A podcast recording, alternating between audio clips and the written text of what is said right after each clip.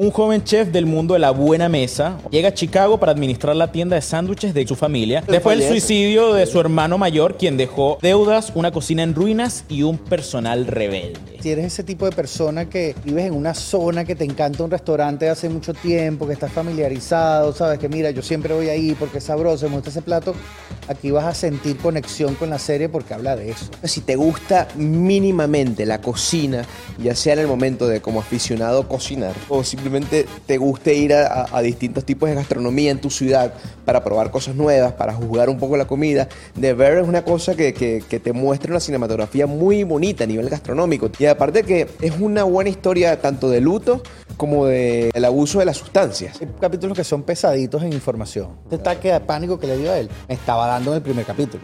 Y mi esposa me dice que, mira, ¿no quieres que lo pare? Y yo sí quita esa vaina. Yo lo empiezo a ver mañana. opinion, man. Dale Play, el podcast. Bueno, señores, y una vez más, bienvenidos a Dale Play, su programa de películas, de series, de vainas interesantes que pasan en la televisión favorito.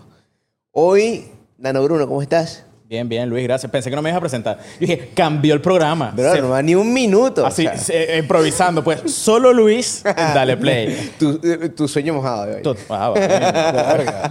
Intenso desde el principio. Está la Mira, así, porque además hoy tenemos un mega invitado, ya tú tienes todo su currículum para presentarlo, tienes que presentarlo como es. No, no, no, Con currículum está muy largo, lo, lo ha hecho el mismo. Bueno, Pero- exacto. Pero estoy bien, estoy bien. ¿Tú cómo estás, Luis? No, excelente, gracias por preguntar, muy amable.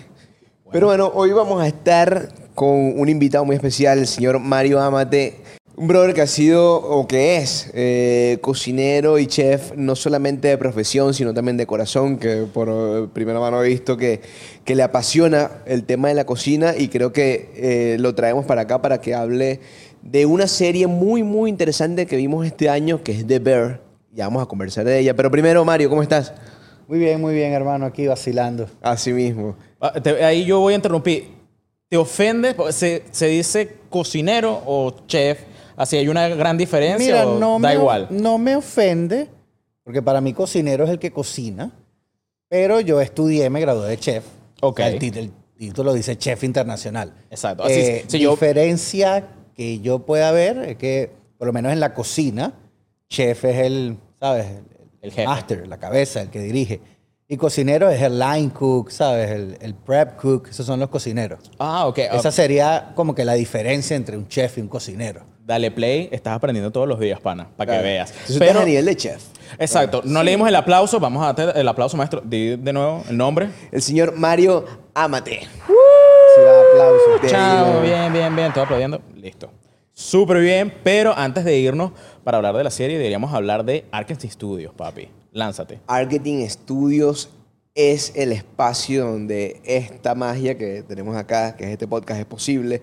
Y donde lo que sea que tú tengas en tu mente también es posible, porque acá puedes venir a grabar, hacer tu fotografía, hacer tu material audiovisual, tu material auditivo, tu marca, tu marca personal, lo que tú quieras. Marketing Studios está ubicado en Doral, una ubicación súper estratégica en Miami. Y si tú entras en marketingstudios.com y escribes el código Dale Play, vas a tener un 20% en la renta de tu estudio, que cuando lo rentes, primero que viene con todo, no es que te empiecen a rentar cosas aparte.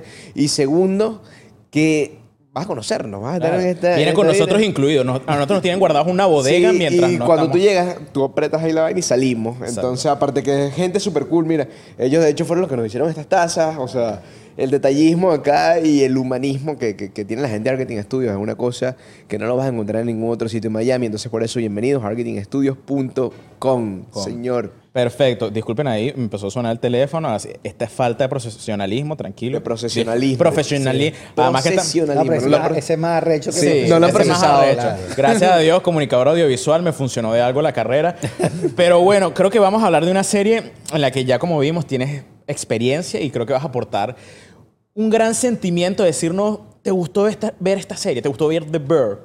Sí me gustó, Sí. sí me gustó. Primero, antes de, de llegar a ese punto, ¿qué es The Bear? Claro. Bueno, The Bird, te tengo aquí la sinopsis para que toda la gente esté en el mismo plano. Un joven chef del mundo de la buena mesa o de la buena cocina, se diría, eh, llega a Chicago para administrar la tienda de sándwiches de carne italiana de su familia después del... No quiero decir esta parte porque esto sería como un spoiler. Pero después del falle... eh, no, sí. No, después del fallece. suicidio de su hermano mayor, quien dejó atrás deudas, una cocina en ruinas y un personal rebelde. Esa es la sinopsis de esta serie que abarca alrededor de ocho capítulos, en donde vemos realmente una cocina. Brother, así, eso es como el colegio cuando llegan los profesores y el, está hecho un culo todo el lugar. Los carajitos montados por todos lados. Así un desastre, pero la evolución, tú llegas al final y dices, wow, así hay un cambio. No hay ningún tipo de organización en la cocina inicialmente como la encuentra Carmi. ¿Alguna vez has, has estado en una situación así? En una cocina. Mira, sí. Regularmente cuando tú entras a una cocina, tú creas tu sistema. Ok. A veces sí hay un sistema que ya está implementado, pero regularmente cuando tú llegas a una estación o tú llegas a hacer tu prep, como que tú tienes tu manera de hacerlo y a ti te dicen y te enseñan cómo se hace en el lugar, pero tú tienes tu forma de hacerlo. Entonces puede llegar a chocar.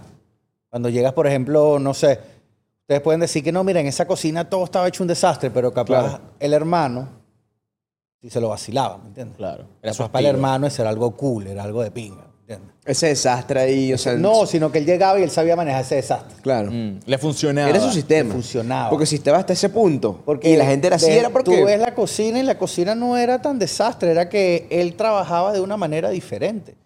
Claro, tú estás acostumbrado a trabajar en un restaurante de high cuisine que se trabaja por estaciones y aquí cada uno hacía un poquito y colaboraba con algo. Claro, porque era un personal reducido. Bueno, eso es una de las cosas de la serie que a mí no me pareció que era tan, tan de pinga o tan realista. Ok. Porque si tu restaurante está en ruina o está bastante complicado de números, tú no puedes tener dos dishwasher, tres prep guy, un sous chef, un chef, y Ok. un cajero. Claro, no te funciona al nivel o sea, de, tienes de demasiada gente para vender sándwiches de carne con perro caliente. Claro, coño, senda vaina. Hay un puestito ahí de perro caliente. Y no, es. ¿sabes? y no es una vaina así que era un prep gigantesco que vendían mil platos. Ahora, yo creo que él se da cuenta de eso y de una vez él dice, tenemos que tirar un menú de, de, de dinner, ¿sabes? Claro, como más, más alta Algo clase, más pero para subir los precios. exacto. Y quitaron el de brunch. No fue la cosa. O sea, como que brunch... No, no que lo No, quitaron, nunca lo incluyeron. como no, que sino fue- Se burlaron de la parte del brunch. Así como que Sí, brunch... no, pero es- ¿Por, no, por pero qué se esa- burlan de la parte del brunch? Esa parte Bueno, es muy específica porque yo trabajé en brunch. Yo fui, por decirte, chef de brunch porque estaba en las mañanas. Ok. no en la mañana. Y el brunch es un poquito maldito. El brunch es un poquito maldito porque son vainas así como panqueca, Ok. French toast, huevo. Entonces te piden, bro, imagínate tú que se sientan 10 mesas y unos quieren French unos quieren panquecas, unos quieren hamburguesas, otros quieren sándwich de pollo y todo eso va en la misma plancha, hermano. Tú tienes que tirarte French toast aquí, panquecas aquí, la hamburguesa aquí, el pollo aquí. Aparte hay alguien tirando la freidora, aparte hay alguien haciendo los sándwiches, aparte hay alguien haciendo el waffle, la máquina de waffle. Y que normalmente el brunch tiene promociones en precio. Sí, entonces es más y- popular. no, exacto, es más popular. Y. Entonces yo trabajé en un restaurante en Miami Beach, que fue la última experiencia que tuve. Y ese restaurante es famoso por los brunch en Miami. Claro. Y hermano, ahí me daban unas pelas increíbles. Y ese era un restaurante que tenía que haber por lo menos tres en cocina, por lo menos, más el prep, que podía ser dishwasher. Claro. Y estaba yo solo en cocina, más el prep que era dishwasher. Pero era, esto O sea, era porque la hablando- dinámica del restaurante, porque el- No, el restaurante estaba porque- medio quebrado. porque- no, porque no había gente, estaba el, el- el problema que no había gente para trabajar. Ok. Claro. Estábamos saliendo de la pandemia. Ya. Bueno, aquí nunca, en Florida nunca estuvimos muy en la pandemia, pero fue en ese momento que la gente no quería trabajar. Porque Hubo como dos semanas de pandemia. aquí en Exacto. Sí, sí. como dos semanas Bueno. que decía mierda. Bueno, pero está bien. Que no debería bien. salir de mi casa, dicen por ahí. Sí, al principio, no, que la pandemia y tal, después de dos meses se acabó. Pero bueno, fíjate que Chicago fue diferente, es en donde fue la serie. Claro, donde se filmó. Entonces, Que la mencionan, mencionan a la pandemia. Claro, claro. Entonces en esta cocina, aquí en Miami, en plena pandemia, no había trabajadores. Estaba yo solo con otra persona en una cocina que demasiada, demasiadas cosas por hacer. Y el brunch hasta el culo. Sí, hasta el culo, bro, que yo a veces me ponía nervioso, que yo tenía demasiados platos trabajando a la vez, cuatro o cinco tickets aquí, tenía que gritarle a Prepka y hermano, ven, ayúdame porque me estoy volviendo loco. ¿Cómo lidias con ese estrés? Y creo que la serie lo aplica súper bien y te lo presentan principalmente con el montaje. Así, realmente el inicio, si tú ves el primer capítulo, eso es corte, corte, corte, corte, corte. Te muestran una escena de él, te muestran una foto, corte, corte, corte, corte. Y creo que es una manera directamente de decirte, así es la vida del, Mira. de- del chef. Y cómo tú te preparas, así, ¿te lo dan desde, el- desde la educación o es ya en el, en el área de trabajo? La educación es algo que tú te enseñan técnicas, te enseñan cómo debe ser, pero no te enseñan lo que es. Ok. Es decir, tú aprendes lo que es cuando vas a la calle y te empiezas a dar coñazos en una cocina y de repente tienes que sacar en una hora 50 platos. Eso no te lo enseñan en ningún lado, sino en la calle. ¿Sabes? Es, es- es diferente ese tema de cuando tú estudias, cómo te preparas, a cuando entras a una cocina y te vuelves loco. Hay momentos en que te vuelves loco. Claro. Eso que le pasa a él en esa serie es algo que a mí me ha pasado mil veces. Entonces, no, a muchas veces no- tú no lidias con la frustración, sino es cómo ella lidia contigo. Mm, claro. Mientras tú estás en el turno, tú eres turno, tú eres ticket, tú eres comida, comida, comida, comida. Desde que se claro. acaba el turno hasta el día siguiente que tú entras, Estás toda esa frustración está presente en ti cuando tú estás fuera de la cocina. Y Lo que es, esos ataques de estrés que le daban a él, eso que habla él de que cuando estaba en los restaurantes en Nueva York le daban dolores de estómago y ganas de vomitar antes de entrar a la cocina, Ok. yo lo viví. Claro, esa ansiedad Esa que- ansiedad que te da. tu cuerpo no Obviamente- maneja. Obviamente hay restaurantes en los que tienes suficiente ayuda o que tú manejas todo tu staff porque es pequeño y cool, pero en ese tipo de restaurantes que tú estás solo con mil estaciones, como me tocó estar a mí, o él que no conocía bien el sistema porque tenía dos semanas que acababa de llegar, si te pueden dar esos ataques de estrés. claro. Influye mucho también qué te está pasando a ti en tu vida, ¿no? Si tú estás estresado, si tienes otro problema, lo mezclas con la cocina, Peor. con el mal comer, el mal dormir, porque el chef no come, el chef no duerme, o sea, El chef no come bien. el chef no come. El chef no come porque no tiene tiempo desde que empieza a trabajar hasta que termina de trabajar, no hay tiempo para comer. Así esos momentos, eh, pero perdona que te interrumpa, en la serie que ellos como que hacen una comida, que comen entre ellos, ¿eso, no- Eso se es ve por- o no? Eso es porque es un restaurante tipo familiar y ellos se reúnen muchas horas antes a hacer un prep. Fíjate que ellos se reúnen hasta cuatro horas antes Claro. a hacer un prep. Regularmente en el restaurante, ese restaurante abre a las 12, tú llegas a las 11 para hacer prep y arrancar. Aquí es diferente, aquí preparan todo desde temprano, es como muy familiar, muy tradicional claro. el restaurante. Es algo que no se De ve hecho, el sitio es icónico. El Sí, sitio es icónico exacto, porque es Sidney. Sidney, una de las personajes la- la- que, que después se, se convierte en su chef con él, eh, ella entra diciéndole, mira, yo aplico acá, eh, no porque necesite un trabajo, sino porque este era un sitio icónico para mi familia y para mí. O sea, yo venía con mi papá aquí a comer siempre y, y yo sé que, o sea, se enteró de alguna forma de que Carmi, que eh, trabajaba en el mejor restaurante del mundo, Carmen el protagonista, ¿no? el Hemos dicho que protagonista. es su nombre. Exacto. Entonces, como que ella se entera que Carmen está trabajando en este restaurante y mira, yo quiero trabajar contigo. Claro, el, el tema es que tú eres un chef que se graduó, o sea, en la Gordon Blue, por decirte algo, en la Mario Moreno, que está aquí, no sé, en una escuela muy buena y eres un huevo. Y tú no vas a irte a trabajar en el restaurante que vende sándwiches de carne en la esquina de Chicago, así sea icónico y familiar. Claro. Ella lo hace porque le impresionó la comida de ahí. Como chef, ella conocía a Carmen, sabía quién era, y en lo que hace la relación de que es la mejor comida que ella ha comido, Claro. Plus que Carmen está trabajando ahí, el pana se llega, la pana se llega de uno. Claro, ella sabe que ahí por lo menos... Ella sabe que algo va a aprender o que algo hay que... Estás con el tipo. Ahí, ahí es cuando le meten, esa es la parte de emoción que le meten a la serie para sacarte de toda la comida y todo el estrés de la cocina. Que meten a ella, el, el que está ligado, que es algo tradicional en Chicago y que ella lo conoce, de su familia y tal, ¿sabes? Y es lo que pasa después como en el capítulo 3 y 4 que te sacan un pelo de la cocina y son más las historias de ellos y tal. Y Creo, antes- creo que, perdona, algo que puedes rescatar es realmente, yo creo que te interesa, así sea, porque igual las, el- cada capítulo dura cuánto, como veintitantos minutos. 30 Sí, minutos, menos sí, el último que menos dura de 30. como... Hubo- hubo- el último dura 50. es- Estaba de, estaba de 20 a 30, había de 22, Claro, es- 30 y es pico, bastante pero, es- rápida. pero es cool porque es rápida. Exacto, Cool. entonces es fácil de ver, pero aún así, aunque tienes poco tiempo, igual aprendes un poco de todos los personajes y te lo construyen bastante bien. Porque eh, hay capítulos que son pesaditos en información. Y te estresa. Es, una serie Bueno, bien el- estresante. O sea, el nivel de, de la velocidad de lo que está pasando todo. Tú te Claro, sientes el- que estás en la cocina. Te sientes que estás en la cocina picando cebolla, hermano. Pero, ojo, es un desastre, es un hermoso desastre. Porque incluso si te das cuenta que ellos Un- están un mal atrapados- milagro. Es un mal milagro. ellos están atrapados en una, en, en una cocina que- y te lo muestran. Pero entonces, por ejemplo, ves la composición de los planos y tienes un pedazo de, de cocina, tienes aquí una cara que no está a foco, pero en el centro tienes perfectamente el personaje que está dando el diálogo, que te lo está mostrando. Entonces ves como desordenado, pero no, no es un desorden. Así, está hecho a propósito y se ve bien, aunque obviamente entre el montaje, la música, siempre hay una música de fondo ahí de un rock medio viejito, pero que funciona, los personajes gritando, hablando de un tema, hablando de otro. Es caótico, pero visualmente es atractivo, pienso yo. Mira, antes de seguir ahí, para ya cerrar y, y lanzarnos con spoilers durísimos, te pregunto rapidito, ¿por qué la gente debería ver The Bear? de ver, sinceramente, es. Yo creo que si tienes una pasión por, por esto, por la cocina, tú luego ya me diste tu, tu primer feedback de, verga, esta serie me lleva algo más, pero creo que si te gusta realmente eh, ver comida que se ve rica, se ve atractiva, que hayan historias y sea algo fácil de ver, es una serie totalmente para ti, pues. Así, disfruta, no tienes que saber nada de cocina tampoco. No. Es prácticamente aprender en el proceso, encariñarte con los personajes. Y mira, ocho capítulos se ven en un día. ¿Por qué la gente debería ver de ver, Mario? Me parece que es atractiva y me parece que si eres ese tipo de persona que vives en una zona que te encanta un restaurante de hace mucho tiempo, que estás familiarizado, sabes que mira, yo siempre voy ahí porque es sabroso, me gusta ese plato, aquí vas a sentir conexión con la serie porque habla de eso. Habla de un restaurante, de una zona específica, de Chicago, muy familiar, de un vecindario, que todo el mundo tiene una conexión con el restaurante.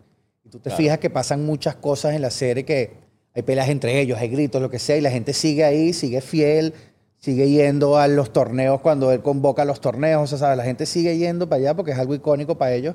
Creo que sí te puedes sentir relacionado con algo que tú hayas vivido, que es lo que yo siempre busco en la serie. Tal cual. Sentirme relacionado con lo que pasa. No, y yo creo que si te gusta mínimamente la cocina, ya sea en el momento de como aficionado cocinar, la redundancia, o, o simplemente te guste ir a, a- a distintos tipos de gastronomía en tu ciudad para probar cosas nuevas, para juzgar un poco la comida, The Bear es una cosa que, que- que te muestra una cinematografía muy bonita a nivel gastronómico, te muestra eh, buenos platos, te muestra cómo funciona eso que tú no ves cuando vas a disfrutar de la comida, y aparte que es una buena historia tanto de luto como de co- contra la- el abuso de las sustancias Y superación. y, superación. O sea, es como que te lanza bastante mensaje tanto familiar como a nivel de, de mentalmente integral. Entonces, si te gusta la comida, esta serie realmente es para ti. Claro. Yo ahí te podría agregar los datos técnicos que igual por darlos, eh, la serie fue creada por Christopher Storr, es un carajo que lleva rato en la tele lanzando proyectos, pero realmente por lo que más conocido eh, es esta serie. La serie eh, actualmente se encuentra en la posición número 25, pero está en la 6. Cuando ya ahorita pues llegó la nueva Game of Thrones, pues le dio una El patada y de la los Anillos, bajó. se acaba de- La del de Señor de los bajó. Anillos y la de Sandman, De coño, son series que tienen fanáticos, entonces, coño. Claro. Esta serie que todavía está un poquito escondida, pero vale la pena que le den una oportunidad. yo creo que está escondida es porque uno está en una plataforma que todavía no es tan popular como es Hulu. Y segundo que... o bueno, sea, a nivel internacional está en Disney Plus. Eh, Bueno, Disney Plus. Ok, y, está bien. eh, y segundo, que su presupuesto no es tan alto. O sea, no sé si tú te diste cuenta, eh, el, el CGI, que son las imágenes de computadora, en el último capítulo, marico, eso se ve como que si me hubiera puesto yo con After Effects a aprender la cocina. Ya estamos en spoilers, ya de aquí, plomo parejo. Sí. Entonces, como que... Pero hay tan buen guion y tan buena escenografía que, ¿sabes qué? No me importa que, que el CGI sea una mierda. Yo creo que ahí lamentablemente el último capítulo es el que más tiene, tiene fallas. Yo creo que ellos iban muy bien. El primer capítulo te deja las bases de lo que la, la serie va a ser. Pero se va dete- deteriorando un poco con el tiempo, pero igual vale la pena. Si la terminas y yo creo que tú dices, ok, me, ¿Cuáles son tus fallas del último capítulo? además que tiene toda esta, este plano, esta secuencia Del plano cerrado. No, no solamente el plano cerrado, sino de la situación y, y que realmente como que no me termina de funcionar en lo que está pasando, ¿me entiendes? Como que igual ya venía por un camino que la estructura iba a evolucionar más a los personajes y siento que regresamos un poco a lo mismo, que obviamente te da pie para otra temporada, Claro. es lógico, pero creo que muchas cosas se hubieran podido cerrar con, e, en esta primera temporada. Y más que nada, incluso seguramente porque ya anunciaron que viene una segunda temporada. Claro. Pero incluso si no sabes de si venía otra temporada, podías cerrar ciertos cabos ahí. Y que sí, el tema de la cinematografía en ese, en ese justo, en ese último. Ahí sí Sí, en que ese- se les en acabó la plata. ese momento- se les acabó en la plata completica. Fue un efecto de Word, de PowerPoint, ¿sabes? Marico, Quemar. El humo era, weón, o sea, lo, lo encontraron El por fuego, YouTube las ese día. llamas, las llamas fue Pero increíble. hay una cosa que yo sí veo el último capítulo y a pesar de que a mí me gustaron, yo estoy un poco de acuerdo contigo, a mí los siete primeros me gustaron mucho más que el último, a pesar de que el último tiene la escena esta donde él sale solo hablando por un buen rato. Claro. Que eh, eh, ahí es donde yo dije, Eso transmite burda, Jeremy. Allen White escena. es tremendo actor y lo quiero seguir viendo y quiero que tenga películas de budget alto porque este tipo es, eh, marico, una máquina Sí, para sí es actuar. cool, sí, Eh, es buen eso- actor. ese- esa primera parte del, primer- del último capítulo, para mí, bien, bien lograda. Entonces, pero sí, y yo tengo una pregunta que tal vez vaya respondiendo aquí con ustedes. el dinero que sale de las pastas, de los, de los, de la, de los potes de tomate, potes de tomate. por la carta que le enseña a su hermano y le dice, mira, eh, hazte esta receta. Y él encuentra todo este billete guardado. Ok, ¿de dónde salió ese poco de billete? Era narco, el hermano. Lo vamos a a descubrir en la segunda temporada. No sé. ¿Qué piensan ustedes?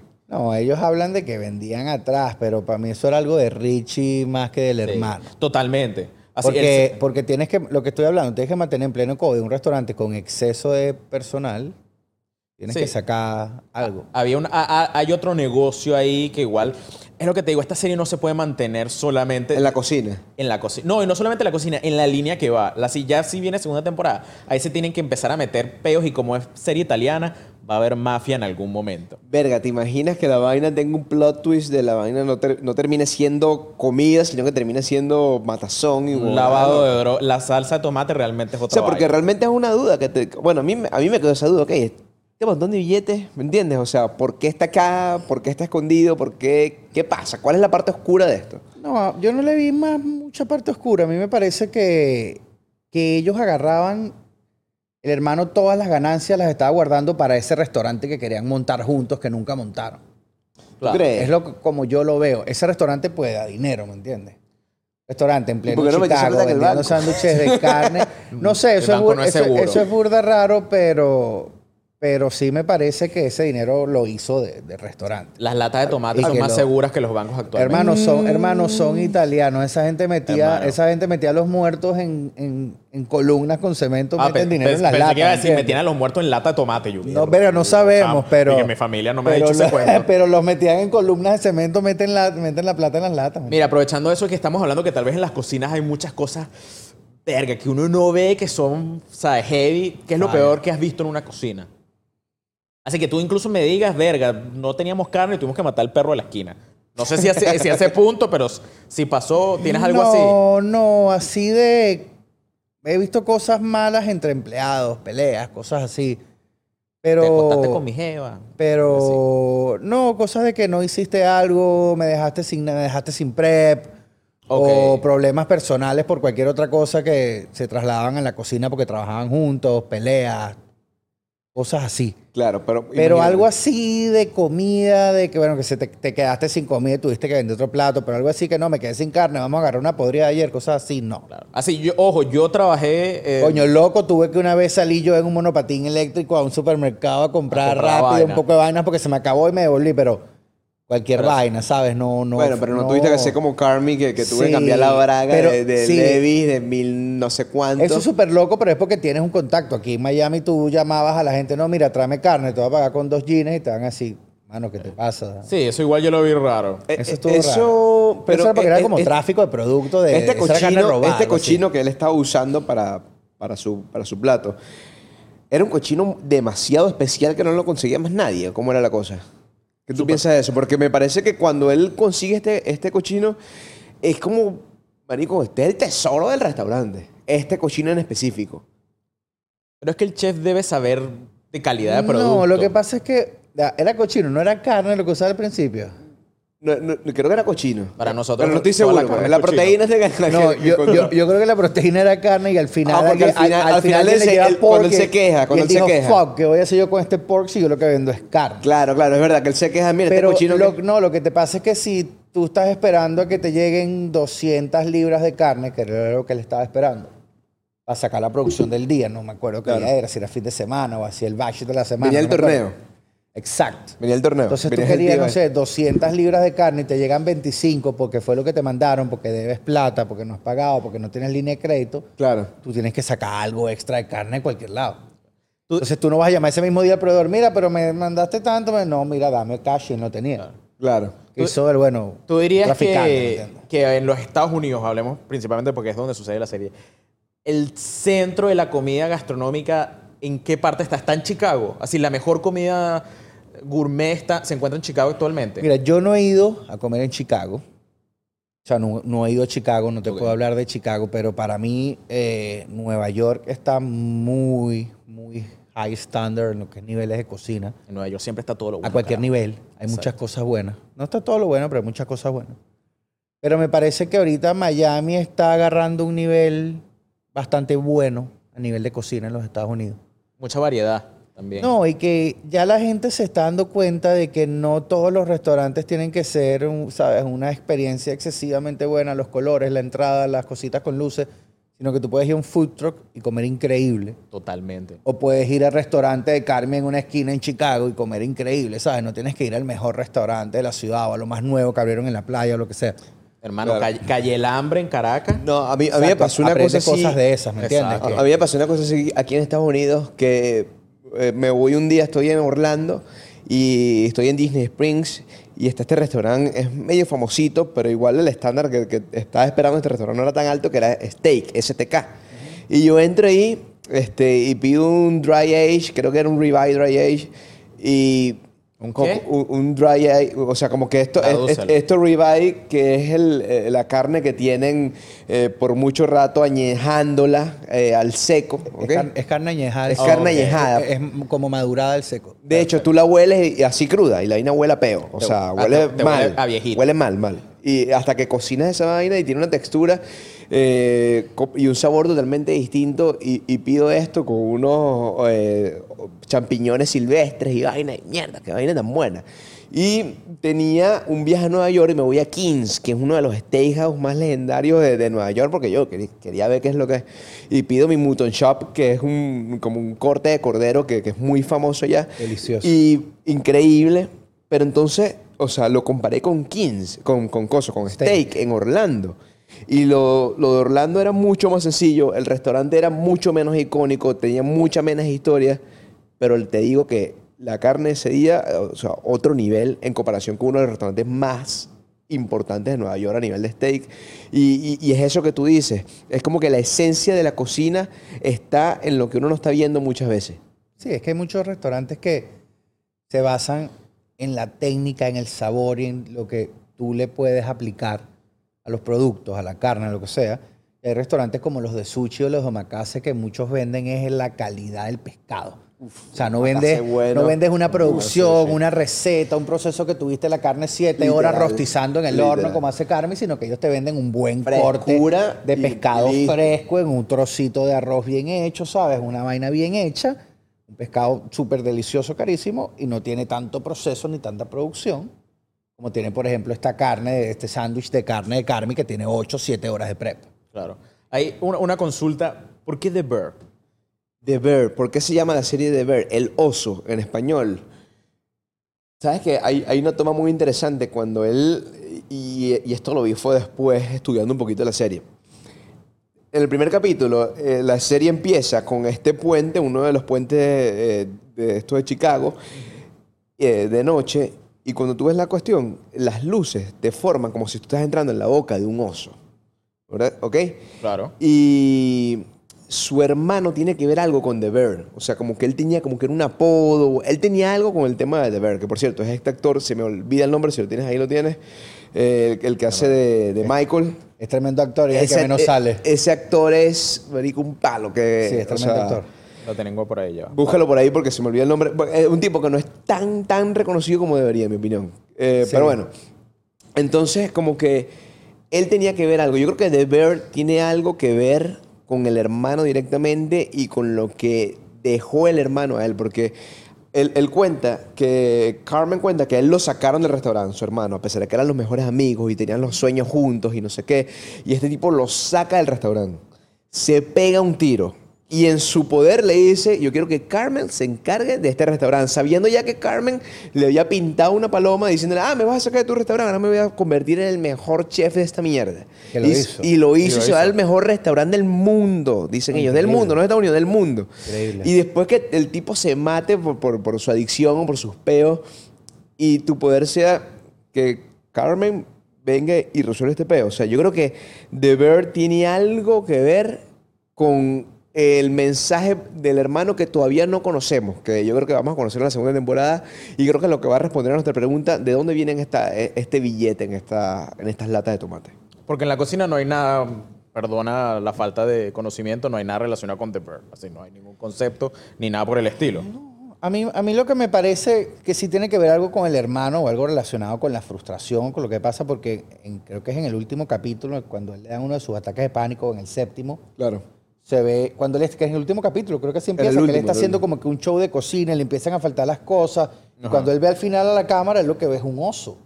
Sí. Ahí atrás parado, pero así como tipo tormento, como Viéndolo. tipo espanto, como viéndolo así como que, mira, aquí estoy yo para joderte en lo que te resbales, te jodo. Entonces sí puede ser algo así que tiene como una relación con el hermano, con la frustración que le llevó a él el suicidio del hermano. Y, y, Todo- y acuérdate que cuando él que él entra, vive. que cuando la escena entra, e- este oso está en una jaula. Este oso está atrapado, está bestia. Y él lo libera. Y, y- y él le abre la puerta al oso. Entonces, puede ser o algo con el hermano o algo con él mismo que está Exacto. liberando esa bestia. Exacto. Porque este tipo estaba en el mejor restaurante del mundo, pero recordemos que él estaba bajo el mando de otro.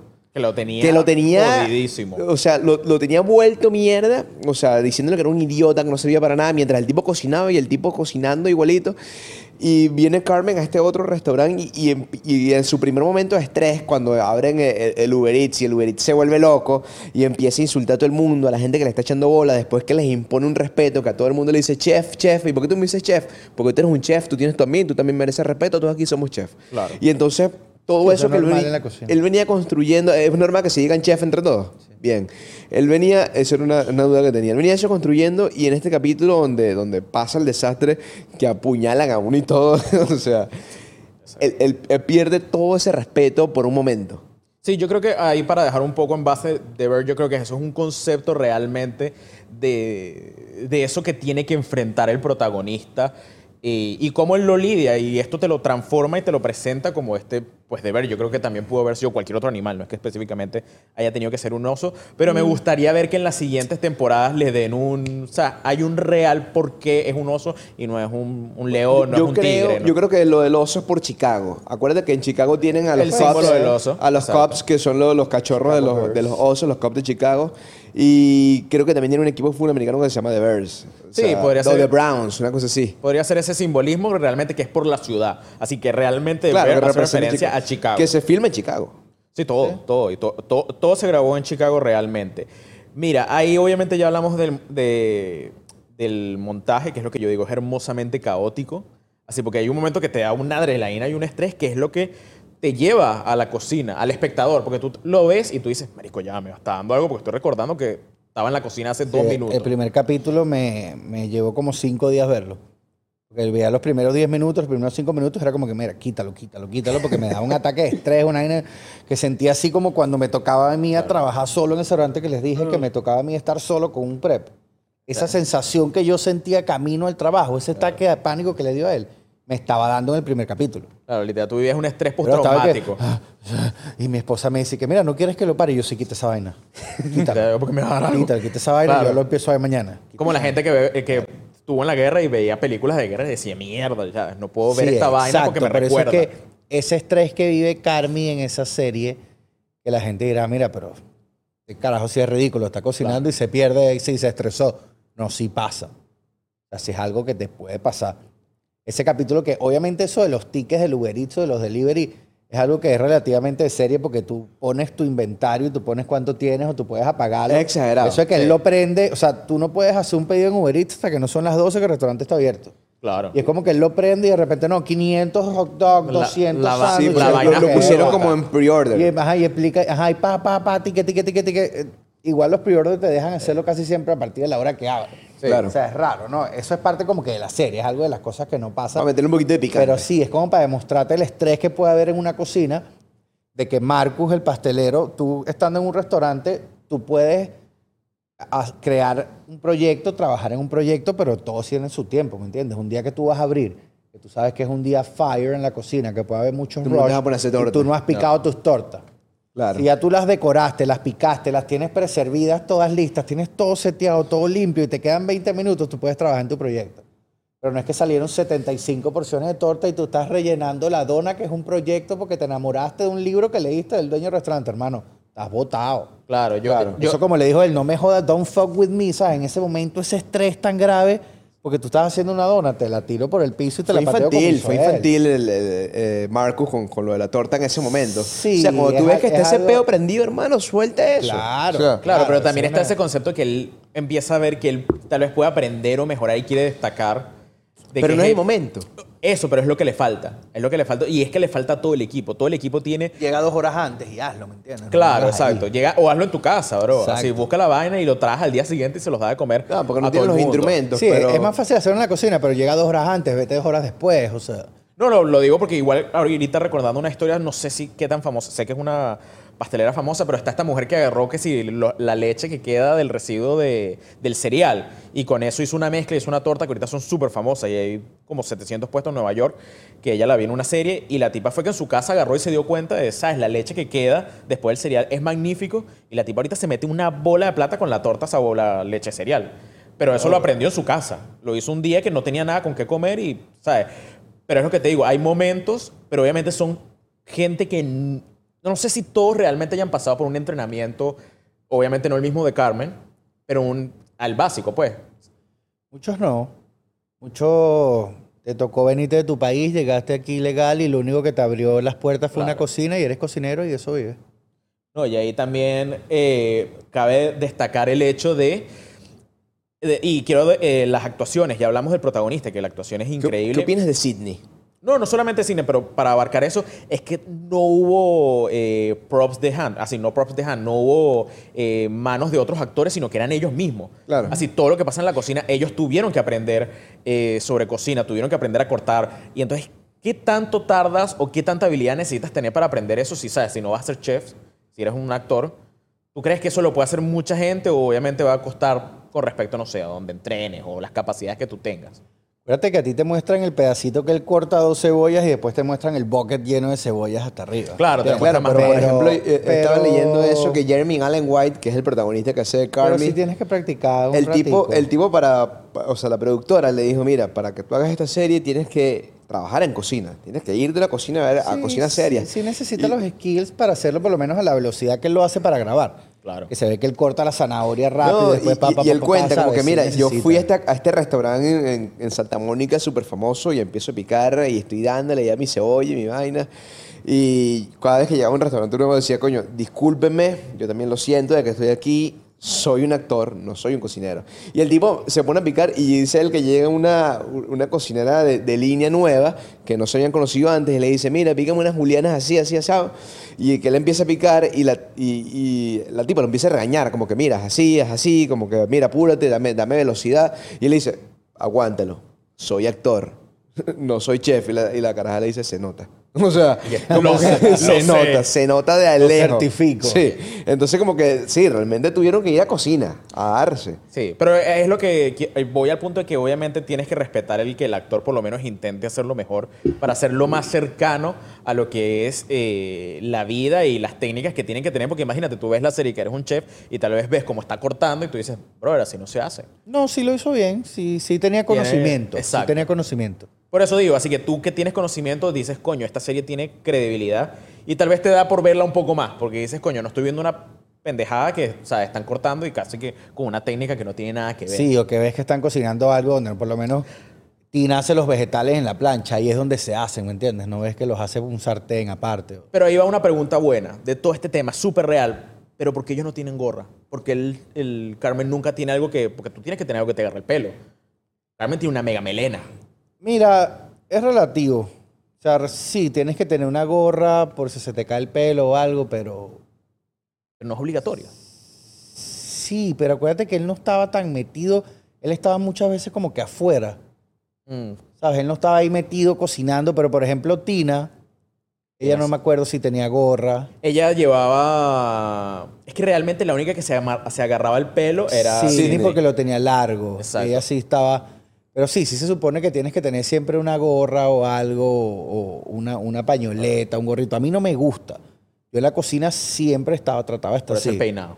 Sí, exacto, porque cuando llegaba el calor, hermano, en esas cocinas, o me dejaba el mohawk o me lo rapaba completico, pero llegó un momento que me cansé de ese coco pelado toda mi vida. Y fue como que, ¿sabes? Me voy a dejarme la cresta y ya para que por lo menos se vea algo. Pues. Para que no me digan exacto. Porque entonces pelado. cuando andaba con el, pelo, el pelo largo, sí tenía que ponerme una malla y una gorra. Entonces imagínate ese calor en un grill. Y en Miami. No, O sea, hermano, imagínate en agosto, afuera 100 grados y en el grill adentro Yo- 110, 115 rapado. No, yo ahí por eso te iba a lanzar el punto de que, obviamente, yo no sé chef y de vainas. Si yo, tú me pones a cortar una cebolla y casi que me rebano los dedos. Pero yo trabajé en- tanto en Subway como en Starbucks. Y en Subway, que- te tienes que poner esa vaina, más la gorra y el peo. Y entonces es toda esa frustración de que. Y yo siempre le digo, brother, traten bien a esta gente que trabaja en Subway. Hay algunos que son coño de madres y te responden mal. Pero verga, ¿sabes? Uno no, la está, uno no se está divirtiendo en esa vaina. Así, yo aseguro que los mejores antagonistas alguna vez trabajaron en Subway. o en Y Starbucks. y ahí no- y ahí- Totalmente. y ahí no Todos tiene tienen calor, motivos. cre- crea esa maldición en ti, esa rabia. Hermano, tienes motivos para odiar a la gente, porque a veces te llegan. A mí me pasó eh, trabajando en Starbucks, así que llegó un cliente y tú puedes tener la bola de echar tal vez un vaso de agua, pero le echó un café caliente al barista. Porque se lo hizo como no, no quería. Y que era un chai latte 24-7 con leche del manantial de, antina- de antímano. Y no era la vaina correcta. Pero, brother, no tienes por qué hacer eso. Además, No, porque pero a mí me vas a un- herir a alguien. No, ahí tú llamas ya, ahí es otro tema, ¿sabes? O ahí o, o llamas a la policía o te llaman a ti a la policía porque lo mataste a coñazo, ¿me Eh, entiendes? Exacto, así. pero- pero se- y así te digo que puedes encontrar miles de personas que está bien. El Starbucks tal vez es un. Te llegue a pura gente ejecutiva que no le importa, que quiere comenzar su día y, ¿sabes? Dame una leche y están ahí hablando por teléfono. Brother, tengamos empatía. Esta gente también son humanos. Hey, saluda, no sé qué. Uno se siente ofendido. Así, más de una vez, verga, yo tenía una, una señora, una vieja, una vieja que yo decía, ella vive con 70 gatos, porque siempre llegaba todos los días. Y coño, esa señora te saludaba.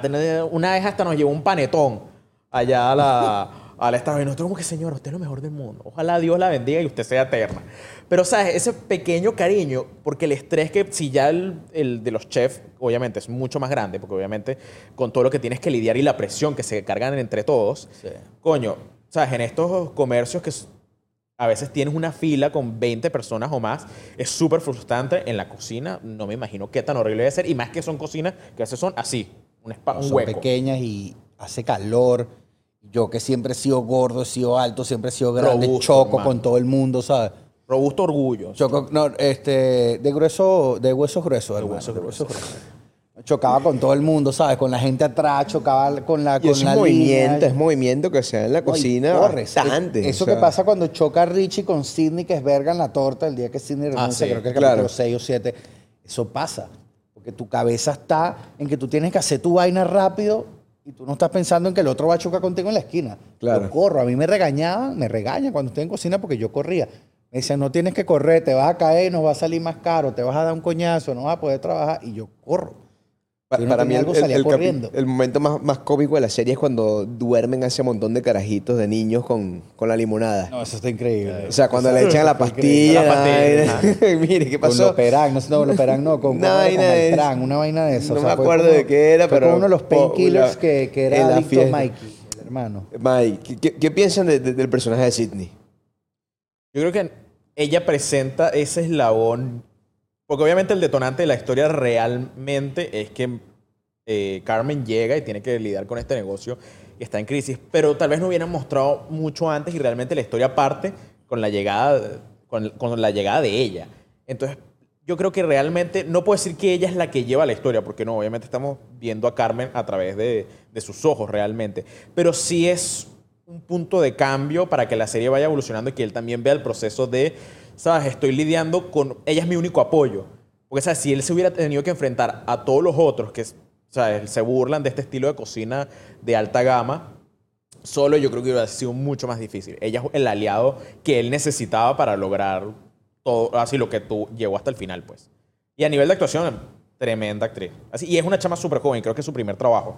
Pero, No. Pero en ese trabajo ella lo hace súper, No, súper y, bien. y que aparte que trae soluciones al restaurante, trae ideas nuevas, trae propuestas. Claro. Que por una de estas propuestas es que pasa el, el capítulo 7, que es el caos. sí, pero, pero la chama está intentando eh, sacar esto adelante, a pesar de que no conoce cuál es el motivo de Mike, de, perdón, de Carmen, eh, con, con, con todo su, el luto, porque la forma de él de pagar su luto, su familia piensa, ah, a este no le importa. Y realmente su forma de llevar el luto es tratando de levantar este desastre que le dejó el hermano. Claro. Entonces, como que ella venga con propuestas nuevas es la piedra de soporte. Y cuando él sale de la cocina, la primera que le manda un mensaje a, a ella, sea, como que pide- su forma de pedirle disculpas. Sí, Era por- decirle que al plato famoso le faltaba un poquito de ácido. Sí.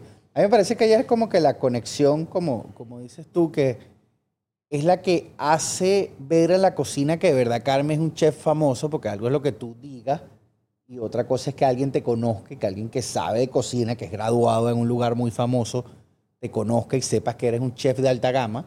Claro. Cuando Carmi llega y dice que no, que vamos a empezar a trabajar por estaciones, que le dice a ella, mira, delega el cambio en la cocina, es el apoyo ese que él siente, que tú hablas, ¿sabes? Él tiene a alguien que sabe cómo se trabaja, que sabe cómo se cocina en esos restaurantes sádicos y que era quizás lo que le faltaba a esa cocina, un poquito de orden de estación, de que cada quien hace lo suyo. Pasa Porque que- es muy, perdona, es muy chévere que todo el mundo colabore, que todo el mundo haga algo, pero cada quien tiene su responsabilidad, su estación, sistema, su crear un sistema. sistema, Sí. exacto. Pasa que, no bueno, no sé, te lo pregunto a ti. En el primer capítulo tenemos te- todo este conflicto y está la base de el cuchillo. Porque obviamente Carmen está, el cuchillo, los frenos son filosos, no sé qué, mi cuchillo, mi cuchillo, mi cuchillo. Y vemos que le hacen la maldad de lanzarle el cuchillo debajo de, no sé, era la parrillera o no sé qué era. Pasa que en las cocinas se puede llegar a ese, o sea, esas ganas de joder. Yo sé que en todos los trabajos puede pasar. No hay, siempre va a haber alguien tal vez. Pero, ¿sabes? En un lugar en el que todo el mundo quiere tener, siento yo, la razón y que quiere solucionar, pero de forma egoísta. Creo que en la cocina se ve bastante así. ¿Crees que es hay una competencia mucho más ruda que en Sí, otras es áreas? depende, a veces sí, a veces no. En otras áreas, eh, ponte de vendedor para que tú veas cómo, tú- cómo es la competencia Claro. con otros vendedores. Pero a nivel de cocina, sí, no. La idea es, es depende de qué tanto necesites tú resaltar ante el jefe para algo, necesitan que tú veas o qué tanta posición estés buscando. Pero a mí me parece que no, que en la cocina es algo de que todos colaboran para que restaurante vaya bien, para que se haga el trabajo. Ahora, el tema del cuchillo, eso es algo con lo que no se juega, es una hija de putada. Una o sea, ratada eso es una ratada que se la hacen a él porque sabe que él no puede hacer nada, pero si tú tienes otros empleados o cualquier, mira, te la pongo fácil, tú a cualquiera de mis jefes le agarrabas su cuchillo y le hacías eso y ibas botado el mismo día. De O te armaban un peo que te cagas. A mí alguien me agarra mi cuchillo y me lo lanza así, hermano, y a mí yo tengo que encerrarme en el baño media hora, porque si no con el mismo cuchillo lo hago, lo Lo hago ahí. hermano. De Saca herramienta principal de trabajo, aparte que, aparte que el cuchillo, yo pienso no, que, no, o sea, no, eso es sagrado, hermano. Y, y- y yo no soy chef ni nada, pero a mí me gusta empíricamente cocinar. A mí me gusta el tema de estar metido en la cocina. Eres y parrillero. Eh, Soy full parrillero, eso, o sea, pero, pero aparte, cocinar, picar un vegetal, hacer una preparación, algo que es para mí. O sea, el, el tema con el cuchillo es que tú primero buscas un buen cuchillo, un cuchillo de buena calidad, y segundo que tú ese cuchillo lo vas manteniendo en el tiempo. O sea, es una vaina que tú tratas de comprarlo para toda la vida o por un buen rato, y para que esto se mantenga un buen rato tienes que afilarlo, tienes que cuidarlo, tienes que tenerlo, no puedes meterlo que si con agua caliente, no puedes lanzarlo en un dishwasher, o sea, un montón de cosas. Entonces, Tu yo- herramienta de trabajo. es tu herramienta. Entonces me imagino que, que- que te- es como que si a ti te toca una cámara. ¿Me entiendes? Te esconden la cámara. los mato Loco, weón. O sea, Es más que- el trípode y los mato a todos Es más que tu herramienta de trabajo, es como el tema de la cámara, es una conexión que debes sentir tú con tu cámara que yo la siento con mis cuchillos. Claro. Y hermano, el cuchillo tú te lo llevas al restaurante metido en un portacuchillo, metido en un estuche, lo llevas y lo traes todos los días. O sea, es algo que va contigo, es algo, es un tesoro, ¿me entiendes? Es algo preciado. Tú puedes agarrar y tienes ese afán de, por lo menos yo tengo el afán de, ¿sabes? Que trabajo con cámara, me pongo y pongo a ver las cámaras y cuál quiero comprar. Está ese tema que tú te pones alguna vez que, verga, voy a ver qué calidad de cuchillo compro, una vaina así. En estos días estábamos en un cumpleaños y este pana y yo estuvimos toda la noche hablando de marcas de cuchillos, cuáles queríamos, cómo los afilamos y cuánto costaban. Yo no sabía ese y estábamos, y tuyo. estábamos en un cumpleaños, hermano. O sea, claro que sí, tú puedes En un cumpleaños normal de carajito y hablando cuchillo, eso está raro, chamo. Sí, Dos señores adultos y que verga, no. este cuchillo te hace una navaja. No, porque no, es que- es que son un pana y nos pusimos a Ah, eso hablar, está nos pusimos a son hablar es herramientas y, sí. y- y son vainas que, que- que uno disfruta hacer. Ahora, apuestas para la segunda temporada. ¿Qué tú piensas que pasa en la segunda? Mira, yo de como yo lo veo y como me gusta, yo sí pienso que va a salir un restaurante Haikyuu Shin, que de ver va a ser un restaurante sadiquísimo a nivel de comida y de técnica. Y del otro lado de los asesinatos y eso de Chicago, ¿Ok? me parece que el tema con el con Cícero va a seguir. Sí. Y mientras él esté ahí, va a haber agresividad, va a haber mafia, va a haber droga, va a haber todo. Sí. ¿Tú? Yo apunto lo mismo. Yo creo que por ahí se va a meter un food truck de alguien, no sé quién, tal vez uno de los que está ahí dentro. Tiene su megabeta y se va, incluso de la misma Sydney, quién sabe. O, Ma- o Marco con las donas. Marco con las vergas. Claro. Ahí está fácil, el bicho se va relajado para tener. Llegar a ese top en el que está Carmen.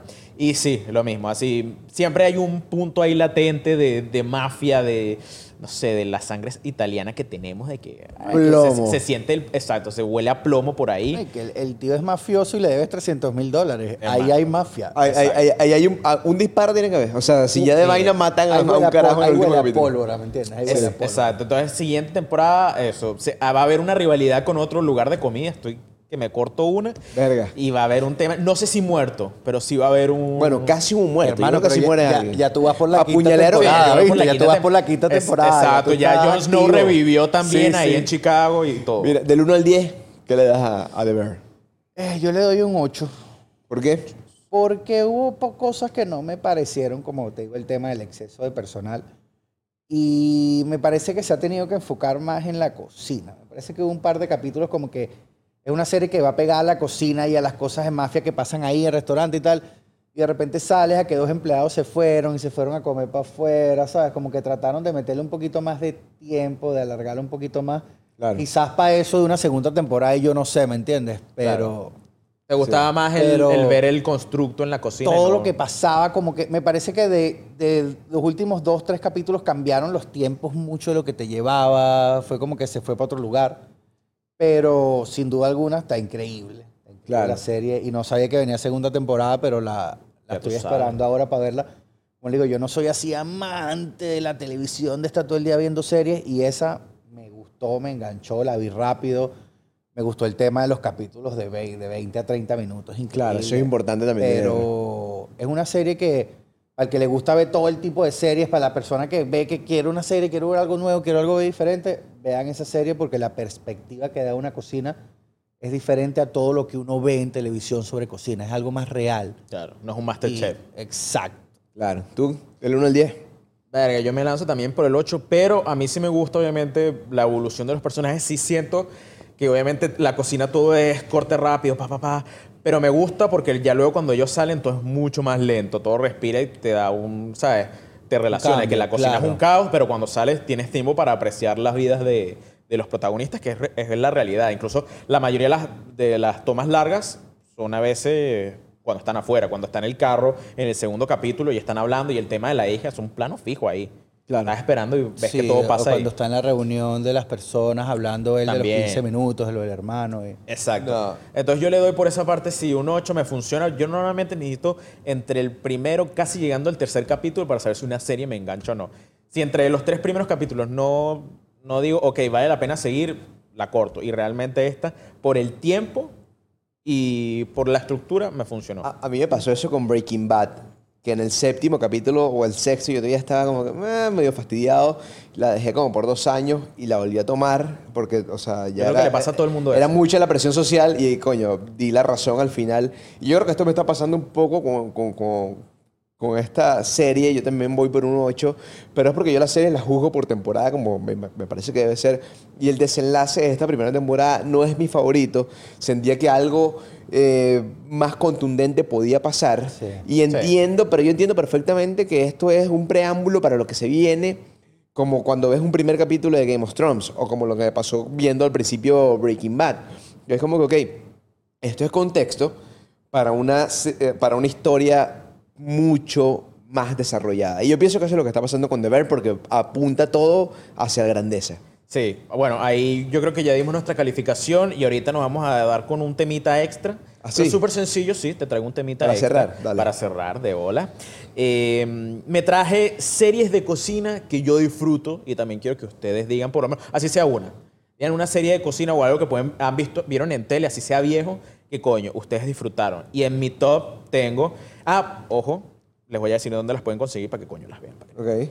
de primero tengo Somebody Fit Feels. Si no la han visto, es una serie que básicamente es un pana, Feels, que va por todo el mundo probando la mejor cocina, sea de la calle, sea de restaurantes. Pero esas series que tú puedes ver y disfrutar porque te da alegría. Porque tú dices, coño, este pana, me gusta verlo recorrer el mundo, me gusta la dinámica, me hace feliz. No es la mejor explicándote los conceptos de cocina, pero sí es una que puedes ver a alguien comiendo y disfrutas del proceso y cómo te habla, y cómo se ríe, y cómo interactúa con las personas. También te tengo Chef Table, esa sí es para los cinematógrafos y para los amantes de las historias de los chefs. te va tomando la- lo- el pasado, el presente y lo que ellos esperan, lo que, lo que quieren hacer los chefs a futuro. Eh, ya va como por la temporada número 6, también en Netflix. Y bueno, a nivel visual es increíble. Así, es literal food porn. Así, ves como los platos, los choques, las comidas. No la puedes ver con hambre. No, para nada. O sea, la, ves con, la ves con hambre y ya tienes que pedir un KFC o algo. para Esas series son terribles, esas series son terribles. Pero visualmente y la historia de los chefs, hay historias que son increíbles, vale la pena que la vean por ese sentido. Em, también tengo Zumbo Just Dessert, que sé que es una competencia. No me gustan, no me gusta Masterchef, sorry, me da miedo, me, me da pena cuando veo a alguien que pierde y lo votan. Estoy como que, "Ay, la madre, él se lo merecía. Me da dolor, pero- fama sobre lágrimas. Claro, totalmente. Total.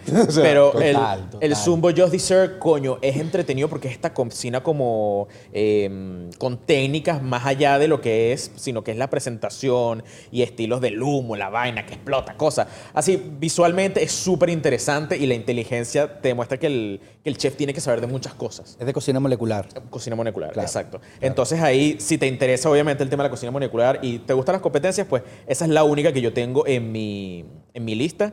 Tengo de Chef Show, que si para los que no lo sepan, está la película de Chef, que la hablamos en, la- en el otro capítulo, que es de, mm, ah, de John Favreau, el director de Iron Man. Pero él tiene la película en la que es un gran chef que agarra y, ¿sabes? Agarra su puestico de comida, agarra un food truck y se va por todo el mundo haciendo, ¿sabes? Creo que él también hace sándwich. No sé si es el mejor producto para hacer, ¿sabes? Como a la rápida, pero... Y de eso trata. Y él agarró y sacó una serie en la que trabaja, va con otra gente y hace el producto. Y de última tengo restaurantes en apuro. Coño, cómo me encanta que lleguen a un lugar que está en la mierda. Esa era Bar Rescue en inglés. No, Bar Rescue es otra. Ok. Pero este Barbecue resta- es sádica. es Bar. Rescue buenísimo. Pero este Sádica. restaurante en apuro es lo mismo. Mejoran la comida y mejoran el estilo. Así que esas creo que todas son de Netflix. Sorry, haciéndole publicidad a Netflix. Pero todas series súper buenas. ¿Alguna serie que ustedes quieran lanzar de comida? El invitado, ¿tienes una, Mario? Mira, este. A mí como chef no me gustan tanto las series que no me enseñan o no me dan algo para aprender de cocina. Entonces, algo que yo recomiendo es un show, más que una serie, es un show, ¿sabes? De cocina, que se llama el show, se llama La Cocina de Arguiñano, que es una serie de cocina española que salió del 95 al 98. Y eres un chef todavía súper... Él tiene todavía su, él tiene sus canales de YouTube, su Instagram, todo, y es súper famoso. Y él te enseña las recetas, ¿sabes? Te da una receta, te enseña cómo se cocina, el paso a paso. Entonces yo puedo, aparte de aprender, por lo menos tener una idea de cómo sabe lo que él está haciendo, ¿me entiendes? De qué textura tiene. No me gusta tanto algo que me muestre, no, sí, él lo hizo y te lo mostraron y es algo más visual. Claro. Y bueno, de películas, sí tengo que recomendar una que me muestra a mí, o sí creo que es algo más apegado a lo que es una vida de chef y de cocina que se llama Sin Reservas. No me sé el nombre en, es- Creo que en inglés, que es de Catherine Zeta Jones. Ah, no, no es esa. Esa película 100% recomendada. Nivel de cocina me transmite mucho de lo que me transmitió The Bear. Ok. Y, y va por ese, por ese camino de que tú de verdad aprendes cómo es la vida de un chef, cómo viven. En este caso, ella es de las que va a las 6 de la mañana a comprar los pescados que van a servir frescos ese mismo día en el restaurante. Entonces, es una serie que de verdad te transmite mucho cómo es la vida de un chef y cómo se lleva una cocina siendo el claro. chef. Sí. Perfecto. Luis, Mira, ¿alguna? A, mí me gusta mucho eh, la serie que pasó en HBO de Anthony Bourdain, donde él iba por, por todos los países o por todas ciudades simbólicas eh, en, en el mundo probando la comida de este sitio, pero no solamente en la gastronomía, era compartiendo con su gente. Entonces como que eh, el significado de la gastronomía pasaba a otro nivel porque ya pasaba Era algo a- cultural. A, a lo que la cultura alrededor de ese plato eh, te transmitía. Eso me pareció súper interesante. Y también está por ahí una película que se llama Pig, Cerdo, de Nicolas Cage, que es donde él tiene un cerdo que el cerdo eh, él detecta trufas en, en las raíces de los árboles, una trufa que es muy especial, que no se consigue, no se siembra, eh, no, no está en un farm. Y le roban al cerdo. Y por ahí se va esa película para allá abajo. Hermano, esa recomendada. que- esa Uh, que una peliculita ahí como hora 40, hora 50. Ok. Pig, Nicolas Cage, increíble. Y con esto, oficialmente tenemos el capítulo más largo de Dale Play por tres minutos ¿En más o menos. Bueno. Entonces, Mario, fue un placer tenerte aquí, hermano. Gracias a ustedes por la Esperemos oportunidad. que nos invites a comer pronto también. Claro, claro, Por favor, porque con este es pura Activo. parrilla. y ni invita. Entonces, esto fue el señor Ana Bruno, gracias por estar de nuevo aquí. Esto fue Dale Play una vez más. Nos fuimos, carajo.